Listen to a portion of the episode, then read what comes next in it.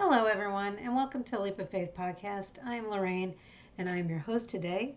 Uh, today is episode 38.3, and we are starting Second, uh, Second Thessalonians, and this is chapter one, obviously, because we're just starting it out. There are three chapters in Second Thessalonians, and I believe uh, what I was reading was that this is um, Paul just trying to encourage the Thessalonians because they are um, being taught uh, false information.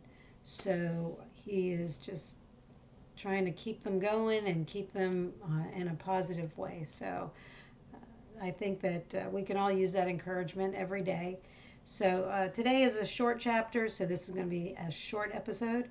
And so I'm going to go ahead and open us up in prayer as I always do.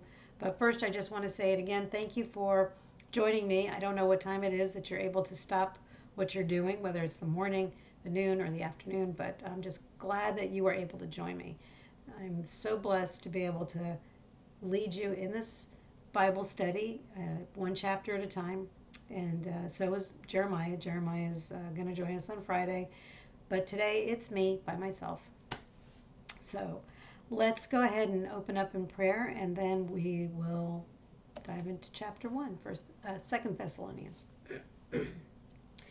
Holy and mighty God, we uh, come to your throne so humble and so grateful for all that you do, all that you provide, and how you take care of us every day.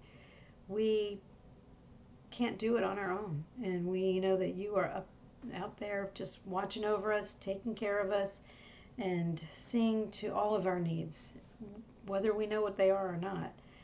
We thank you for answering prayers. We continue to pray in all things, and we see the results of that. It might not be right away, but we do see the results of that. But we are so thankful that you're out there watching over us. We are so grateful for the gift of your Son, Jesus Christ, and the sacrifice of his blood on the cross for our sins, Lord. And we're thankful for the salvation that we receive from that and the promise of heaven Lord, I thank you for those that are out there listening. I pray that there will be more listeners who will come along on this journey. I pray blessings over every person out there who might be listening and or watching and just put a covering over them. Whatever their needs are, I don't know what they are, but you do. And so just bless them, watch over them, take care of them, and just be a part of this Bible study. We invite you, Lord, we invite you to come in, anoint this time in your word. Help us to receive what it is that you want us to receive and to understand. Whether it's a short chapter or a long chapter, it doesn't matter. We, there's always something in there, some kind of encouragement, some kind of message that you want us to hear. So please open our hearts, open our minds, clear us of ourselves and the worldly things that we are so tied up in and help us to just completely wrap ourselves into your word, Lord, and, and just let us know you more intimately. Lord, take us where you want us to go. Let us meet the people you want us to meet. Let us say the words you want us to say and keep us out of our way and keep us out of your way. In Jesus' name, amen. Sorry about that. I got caught up in my own head for a second there. All right, so um, I did highlight a couple of things in the overview. So, in the overview, it says the Thessalonians were waiting expectantly for Christ's return, and that was good. But in addition, some were waiting unproductively, and that was bad. So I don't, I don't know exactly what that means, but it sounds to me like while we're waiting for Jesus' return, we're supposed to be productive. We're supposed to be doing God's work. We're supposed to be figuring out what it is that He wants us to do and do it. Uh, so that to me is what that little thing says, that little blip. And then it says, uh, how, but how should they live in the light of the glorious expectation? Not with lazy resignation, but with steadfastness and renewed labor for the Lord. Therefore, Paul urges never get tired of doing good. And that's in chapter 3. We're not there yet. And then if you drop down a little bit, um, it's there. I highlighted that little. They always like put a little encouragement in there, and it says, "The more you pray, the more you will become convinced of its powers. And oh my goodness, that is so true. So true. The more you pray, the more you realize there is power in prayer, especially when uh, more than one person is praying for the same thing. So, um, it's it, I've seen it. I've seen it work. I've seen it in my own life. I've seen it in my family's life, and I continue to pray. You know, there's certain things that I've been praying for for years, and there I haven't seen anything happen. But there are things that I prayed for like you know immediately, and it, bam, there it is. So it's all in God's time. I don't know what His time is, but it's all in His time. So I wait patiently. Some of the stuff. I just wish it was now, today, you know. Um, personal things. But uh, anyway, so uh, I just wanted to kind of say that out loud. And let's go ahead and start reading. Uh, so, chapter 1, this is episode 38.3. Greetings from Paul. This letter is from Paul, Silas, and Timothy. We are writing to the church in Thessalonica to you who belong to God our Father and the Lord Jesus Christ. May God our Father and the Lord Jesus Christ give you grace and peace. Encouragement during persecution. Dear brothers and sisters, we can't help but thank God for you because your faith is flourishing and your love for one another is growing. We proudly tell God's other churches about your endurance and faithfulness in all the persecutions and hardships you are suffering. And God will use this persecution to show his justice and to make you worthy of his kingdom for which you are suffering. In his justice he will pay back those who persecute you.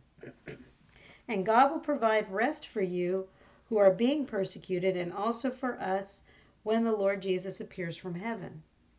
He will come with his mighty angels in flaming fire, bringing judgment on those who don't know God and on those who refuse to obey the good news of our Lord Jesus. They will be punished with eternal destruction forever separated from the Lord and from his glorious power. When he comes on that day, he will receive glory from his holy people, praise from all who believe. And this includes you, for you believed what we told you about him. So we keep on praying for you, asking our God to enable you to live a life worthy of his call. May he give you the power to accomplish all good things your faith prompts you to do. Then the name of our Lord Jesus will be honored because of the way you live, and you will be honored along with him. This is all made possible because of the grace of our God and Lord Jesus Christ. Okay, so uh, I did highlight a few things. I told you it was a short chapter. Um, so I first highlighted in the very first um, verse this is a letter from Paul, Silas, and Timothy. And then it goes down into the encouragement during persecution. Now, I don't know how they're being persecuted. So I don't know that background. I don't know that history. I'm just saying that out loud. But he's encouraging them. He says, Dear brothers and sisters, we can't help but thank God for you because your faith is flourishing and your love for one another is growing. You know, he's trying to tell them, you know, we, we're so thankful. And um, because we're watching your faith grow. We proudly tell God's other churches about your endurance and faithfulness in all the persecutions and hardships you are suffering. So they're they're bragging on them. And who doesn't want to be bragged upon? You know, that's just human nature. You can't help it. So that's an encouragement, you know, an encouraging way that uh, Paul is trying to, you know, lift up the Thessalonians. and God will provide rest for you who are being persecuted and also for us when the Lord Jesus appears from heaven. I, I think that's just you're going to be resting a little bit. I think you know. I guess before we get our jobs in heaven.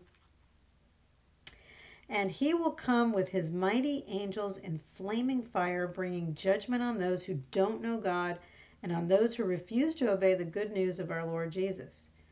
Now, that sounds pretty, pretty bad to me. So, uh, in in lieu of that, I I choose to believe. You know, I choose to believe because I want to believe, not because I'm afraid of the other stuff.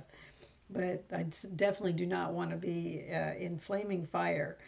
Uh, and I do not want uh, being, ju- being brought judgment down onto. uh, they will be punished with eternal destruction, forever separated from the Lord and from his glorious power. So we know that from Revelation when we get to that later on, but uh, we know that, you know, for once, you know, once it's all said and done, there's eternal separation. You don't get to go back. You don't get a second chance. This is it. You know, there's no no no do-overs. And this include okay, so uh, I did not highlight this, but when he comes on that day, he will receive glory from his holy people, praise from all who believe, and this includes you, for you believed what we told you about him. So you know that he wants to remind them, I think, that you know they're part of the they're part of the family, so you're not being left out. So we keep on praying for you, asking our God to enable you to live a life worthy of his call. This is all made possible because of the grace of our God and Lord Jesus Christ. So, you know, he's saying, you know, live a life worthy of, of what God's calling you to do and figure out what it is God's calling you to do because that's what we're supposed to do. Well, that's about it for today. Uh, I um, encourage you to, um, if you haven't made a choice for Jesus, if you have not made a choice to be a Christ follower, I do encourage you, and so does Jeremiah, obviously, uh, to um, to accept Jesus into your heart and into your life and, and live a life for Christ. So I will lead you in the prayer, and uh, you can say the prayer with us, with me. It's not a magic prayer. It's between you and God and what your heart is. And so, you, you know, you're in your home by yourself.